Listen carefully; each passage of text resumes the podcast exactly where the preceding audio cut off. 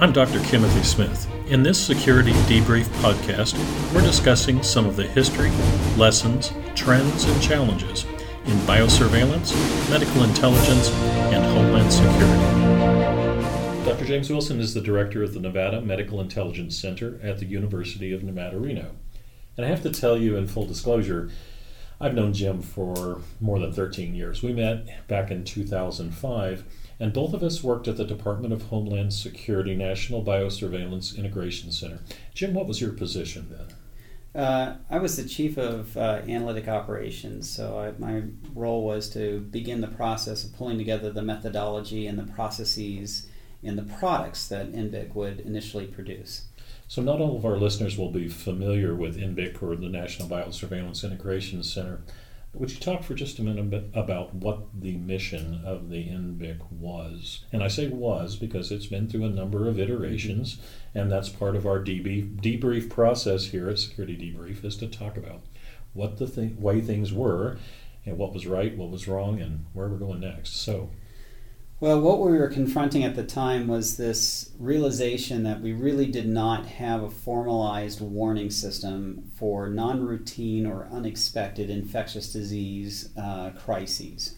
Um, and at the time, we were worried about Al Qaeda, you know, potentially um, uh, aerosolizing an agent like anthrax and bringing it into a U.S. city and causing lots of mischief, you know, um, deploying a bioweapon either at a football game or in a busy subway. And there were programs already in place at that time, like BioWatch, to monitor the air for uh, those kinds of uh, suspicious looking um, uh, findings um, to enable quick response, right? So, a quick response to these kinds of deployments means that we can get antibiotics to people and mitigate the potential impact of a terrorist attack. But at the same time, what we actually were dealing with in reality was Mother Nature. So Mother Nature was busy throwing uh, H5N1 at us, and it was really scary. Uh, influenza. H5N1. Yeah, influenza. That's right, avian influenza. Um, and and it was scary because there was tremendous uncertainty. We the, the funny thing is that we were dealing with is that with all the advancements we've had in diagnostic technology and a lot of the tools we use in science to unravel uh, genetic code and to understand genetic code um, what that presented us with was with all this um, access to knowledge, it didn't necessarily answer a lot of questions, key questions. You know, like is, is H5N1 going to become a pandemic? A lot of people advocated that it was about to go quote unquote hot, meaning that it was going to become a pandemic. And meanwhile, we had folks in DC worried about Al Qaeda spreading anthrax, right? And so there's a lot of, when you were there at the time, you realized okay, those are two completely different problems in many respects in terms of the technical capabilities you need to be able to detect these events, as well as link the, that warning communication to response. And the responses are vastly different in some cases. Well, if I can interrupt you there. The BioWatch program, for those who aren't familiar with it, uh, is an aer- large scale aerosol monitoring system that's still running today with the mm-hmm. same technology. Mm-hmm. Uh, it's great for uh, a large scale attack. Mm-hmm. It's great to let you know that an attack has occurred. Mm-hmm. Mm-hmm. But That's the, right. But the focus on at NBIC was more to anticipate. In fact, it was the anthrax attacks uh, in the fall of 2001 that helped to prompt the idea for NBIC. It was seen as another intelligence failure that we didn't anticipate mm-hmm. that attack. And while BioWatch is great for a large scale attack, but what about anticipating? Well, so the anticipation of a bioterrorist or bioweapon deployment um, is really dependent on uh, access to intelligence, right? And so you need to know if there are bad guys that are plotting to do bad things with bad diseases, right? Um, and that's that kind of information, getting that kind of information, um, we all know the process is not perfect. I mean, sometimes we know things, sometimes we don't. And it is that uncertainty that just really drives people crazy because you, you would like to get things to 100% level where we're going to um, anticipate things well ahead of time with plenty of opportunity to intervene and prevent things from happening. The so-called Minority Report movie, right, you know, right. with Tom Cruise, you know, sort of speaks to that. Is can we get ahead of crime? Can we get ahead of an act of warfare? And um, and and I think after doing this work for 25 years, you know, you just you come to an acceptance that we know what we can know, and you need to accept the fact that we're not going to know a lot of things, and then so you're going to have to have a strategy that handles both sides of that.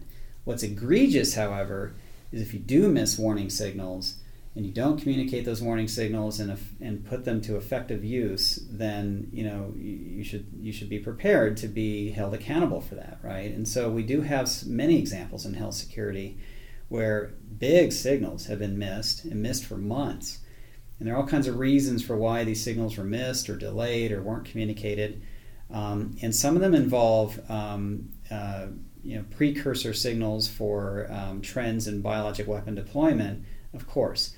Mm-hmm. Let's talk a little bit more about that and go a little more in depth. Mm-hmm. I happen to know, as many other people do, that you were involved in another program in addition to the National Biosurveillance Integration Center mm-hmm. that you started back in Washington. And there was a commercialization effort mm-hmm. that came out of that. And that was kind of a precog bio threat or bioterrorism, uh, if I can say that. I would like you to talk a little bit more about that and some of your successes and, and lessons learned that came from that. Sure. So um, we're talking about a program called Project Argus. So I have a public, publicly approved, um, you know, approved by the sponsor testimony that's on uh, public record um, on Project Argus. And, and really, Argus was the beginning of us creating the NORAD for infectious disease, basically the global scanning system. At the time, there were other um, programs in place that the public may know about, like ProMed and, and HealthMap, that that we're monitoring media sources, and, and WHO is plugged into this as well. Um, and those programs are still ongoing, and, and yes. I, I would say uh, good as far as they go, right? Yes, yes. The challenge, the reason why why I, I was pushing personally pushing for Project Argus is number one, um, these programs had significant gaps in their access to certain parts of the world. Um, and I won't go into detail on that, but there were there were glaring gaps, gaps that that were egregious. Um, the other gaps that we had was related to the analytic discipline. So just because you're collecting all this information doesn't necessarily mean you understand what the information means, what to do with it, what the prioritization of all the different event threads that you're tracking around the world are. And that, to me, as a physician, was like trying to pay attention to every single disease on, in the world, you can't, right? You have to sort of draw a line for okay, these diseases that you know routine public health can manage and handle, but these are the kinds of events that we really need to drill into because they're non-routine. Public health isn't doesn't understand these diseases yet, or, or these kinds of contexts or scenarios, and we need to maybe intervene and engage in these in these situations. Argus was intended to be the precursor to NBIC, right? Um, and then when we wound up commercializing it, the reason why we wound up commercializing um, the effort was uh, because there was an overlay of bureaucracy and politics that was uh, at the time really interfering with our ability to execute the mission. Um, before you go too far into that that question that I asked, let me ask another question and layer questions on here. Uh, how is Argus different than the Armed Forces Medical Intelligence Center, AFMIC? And what, uh, for those of you who know, it, it, became the National Center for Medical Intelligence. Uh, that's a connection, it would seem, between health, infections, infectious disease, and the intelligence community, and, and not um, things not known to everyone, if mm-hmm. you might say. AFMIC uh, performed a very specific role for the Department of Defense Whereas Argus and NBIC really was focused on the broader national interest, which is which goes beyond just the military, goes into you know protecting our civilian infrastructure. So when you really look at this problem and, and take a step back and look at the big picture here, of course, um, non-routine or unexpected infectious disease that appears because some terrorist has released it or because Mother Nature's thrown us a curveball, yes, of course, our deployed forces could be at risk. But The broader context is, is our country is increasingly connected to the global air traffic grid. And we knew this trend was coming for many decades.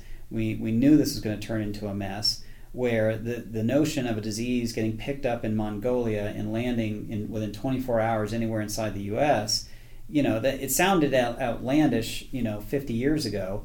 But what we're realizing now is, and we're seeing it now routinely in the media, is that that's, that is what happens, is that travelers go out, they pick up these diseases, they bring it back.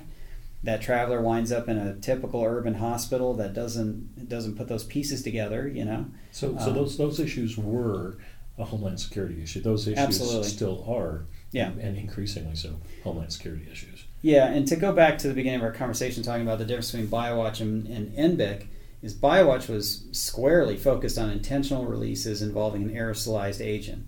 Whereas from our perspective at NBIC, we realized we often don't know how that event appeared in the first place. We don't have attribution, in other words. It could have appeared because somebody did something intentionally, it could be the result of a laboratory accident, it could be the result of a, of a field test of a novel uh, vaccine, which we've seen before, you know, where epidemics were sometimes triggered by live vaccines.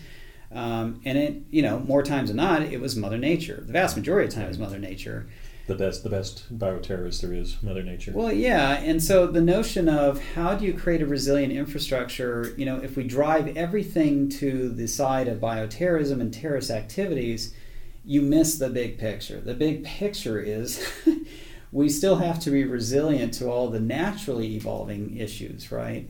Um, and, and I would argue that if you do have a, um, a system that's resilient in an all hazards format, that basically you are able to be resilient and mitigate against the impact and effect of terrorist activity.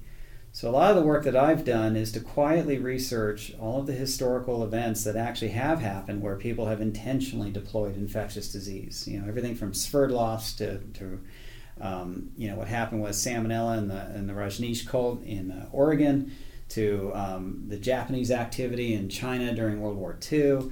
You know, lots of different examples where um, we have some pretty hair raising examples of deliberate deployments involving a highly lethal agent at a time where people did not have access to antibiotics, they did not have access to modern medicine, and yet they still came together as a community and exhibited tremendous resilience in the face of the threat. And in many cases, managed to contain the threat. So, so that's kind of a missing part of the story is that if, if we kind of focus on that human, on the strength of human resilience, then it does tend to kind of bring a balance to this conversation and, and, tends to reinforce this notion that we must take an all hazards kind of approach and don't bias ourselves in one silo or the other because then we'll, we'll be missing potentially the big picture. So Argus was good at doing that. Yes. Argus was an academic program or an operational program? Well, I was based at the university, but my mind in it was to operationalize it as fast as possible, and it, it was already achieving operational validation within 30 days of the program activation. And that was Georgetown, mm-hmm. Georgetown University. Going from academic to operational and having a lot of bureaucratic constraints must have been hobbling. Well, at the time, the administration was incredibly supportive, and the people who supported the program I considered to be heroic. Um, a lot of these folks knew that we were we were trying to do something that did not exist before and was um, being sponsored by um, parts of the government that traditionally were not involved in this space. And so, um, to me, that was an example, that was one of the bright spots where government did something incredibly innovative, um, really stuck its neck out to try to do the right thing. Um, what really um, you know drove it into the ground ultimately was the politics. So I wouldn't say it was so much the bureaucracy as it was the politics, the partisan politics. Interesting. Yeah. And so, you know, um, you know, I was considered a quote unquote Republican operator, which was a misnomer because actually my career began under Clinton too. Uh, in fact, I was recruited to participate in a lot of these activities um, by the Clinton administration and, and you know operatives working under that administration. So so that would have been the precursor to to Argus, yes. Yeah, those were the days when I was involved with looking at um, trying to use satellite imagery to anticipate outbreaks of Ebola in Africa, mm-hmm. um, and so that's where. You know, uh, I, I was never a benchtop researcher. I was more of a, of a practitioner, and, and I was really obsessed with this notion of can we monitor the world for preemptive indicators, indicators that, like a weatherman, um, you know, would look at and say, well, we're, we're, we're at risk now to see a situation, right? Whether it's Ebola or Rift Valley fever, what have you, cholera. There was some very compelling research that was being produced by a lot of different independent groups that um, were busy utilizing uh, satellite imagery to uh, anticipate large scale outbreaks of, of disease. Um, and so that's how all this began, really. As far as, you know, okay, so we, we had Argus, we had a commercialization effort, we had NBIC, right? Um, I think the, the challenge with all of these things is the first step when you're monitoring the world for health security issues is first you have to baseline your monitoring system. So you have to actually have enough data and enough information flow uh, with enough experts on your team to really interpret that information, to really understand what's the true global baseline. We really didn't have that yet, right? With ProMed or HealthMap or, or Google Flu Trends, what have you. We, that was the first step. So you can't anticipate things until first you put your finger on the pulse and learn what the pulse feels like. So you're talking about training analysts.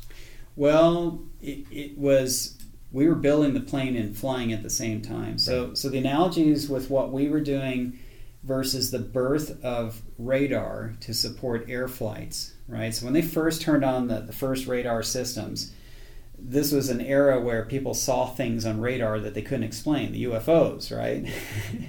Which, by the way, the Navy pilots are still seeing. well, yeah, we, that's a whole other fascinating conversation there. You know, um, is is we didn't really understand what the world really looked like until we turned this thing on. And when we did see all these signals, we had to learn how not to overreact, how to take a breath, you know, before you jump to a conclusion. I mean, it was a painful, sometimes painful process. Um, I had come into this whole environment out of an Ebola hot zone, right? You know, where where we were sampling animals looking for Ebola on the ground with, with you know, uh, we were hours of off-road driving away from the nearest medical center, you know and and you go from all that uncertainty and, and potential you know fear for yourself to okay now we're going to look at this not just from a rainforest point of view we're going to go to the entire planet and cross all these different cultures all these different languages all these different belief systems and political systems and, and different levels of information um, uh, disclosure you know to discover that everybody hides information and I would often be asked about, well, do you worry about the Russians or the Chinese, you know, manipulating information as you're monitoring these these reports? And I got to be honest with you, I've seen an equivalent amount of information suppression right here in our own country, you know, and people, you know, manipulate information for all kinds of reasons. But that's a baseline unto itself, right? You have to understand that, you have to know that. And so when this system was running long enough, we, we began to get a pulse then we were able to begin predicting patterns. Talk more about that. So, the analogy I often used was an EKG.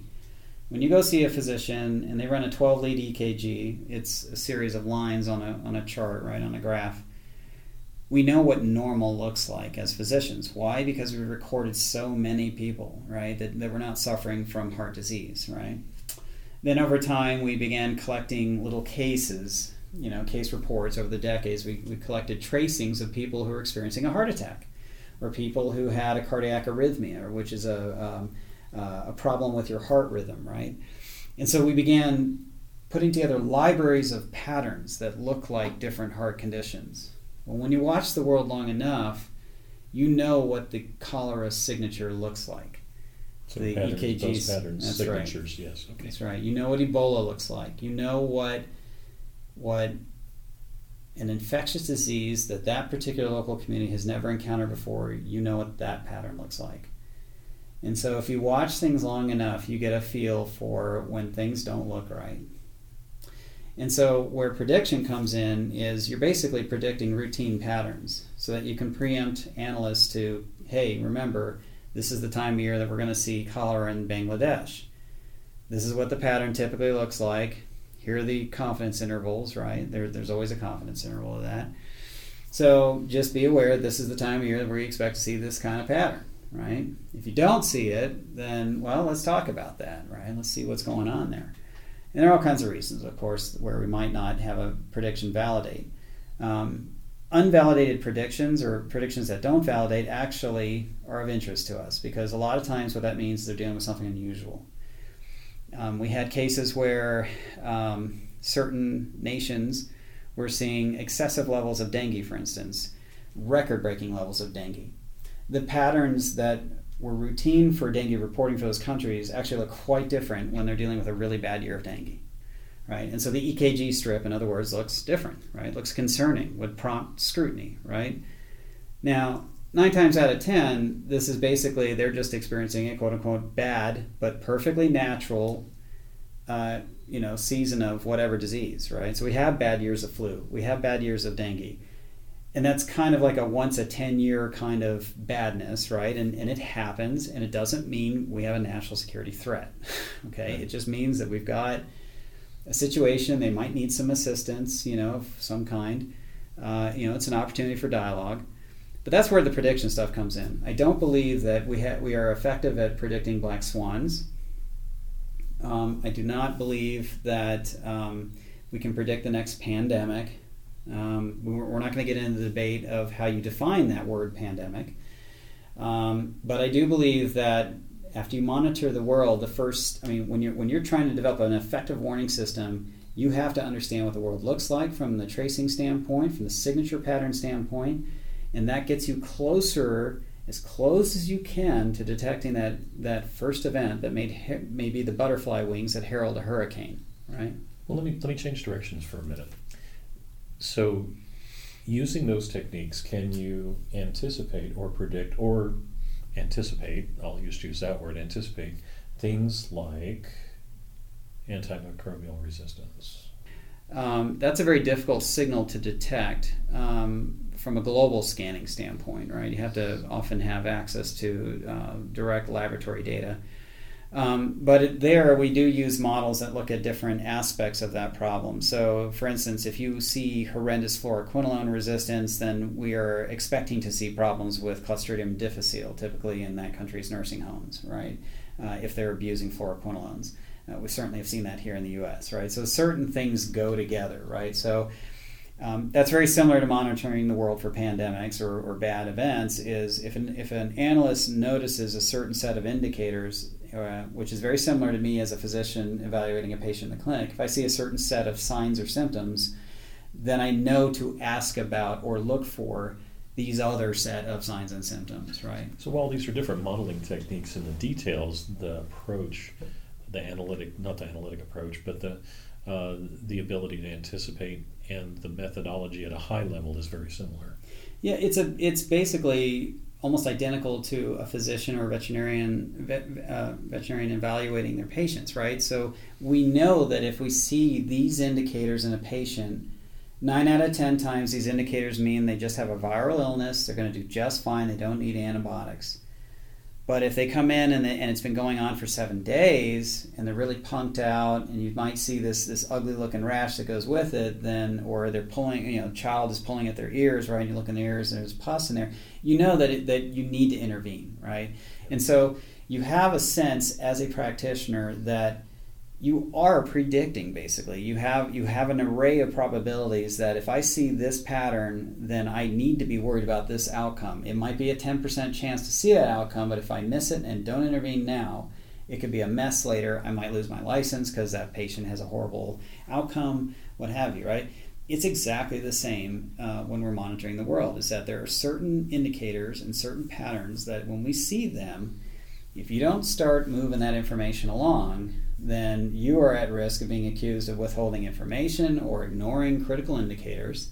And it, the process is the same. So when we talk about anticipation, I actually do like that word better than prediction, better than forecast. And I've used all three words, and, and I've had people go various different levels of nonlinear on me for using these different terms.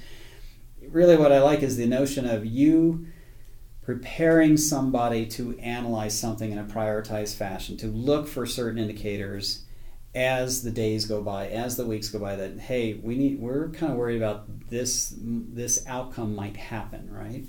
To me, that is prediction. That's a form of prediction. It's anticipation. When we detect an unusual pocket or an unusual signal in some part of the world, that actually is anticipation of, of an impact potentially affecting the United States from the United States point of view because we could be connected that site by the air traffic grid. So, as we're tracking these events, many of these events that you've read about in the media Nipah virus, MERS, SARS, uh, 2009 H1N1 pandemic a lot of these events were on the ground in a foreign country, you know, incubating and, and actively transmitting on the ground for weeks to months before it ever contacted U.S. interests. Okay? And so, from that standpoint, you can say that that is anticipatory warning right there, right? It hasn't quite affected us yet. Now, it might be affecting our, our partners and our allies in the, in the international community, um, and certainly the country that's directly involved, right? But we need to kind of we kind of need to bound what we mean by that term anticipatory because we do have anticipation of these events a lot of times.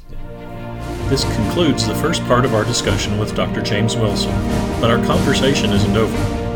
In the next installment of our biosurveillance podcast, I speak with Dr. Wilson about his experiences in Haiti and his new book to be published soon. I hope you join us.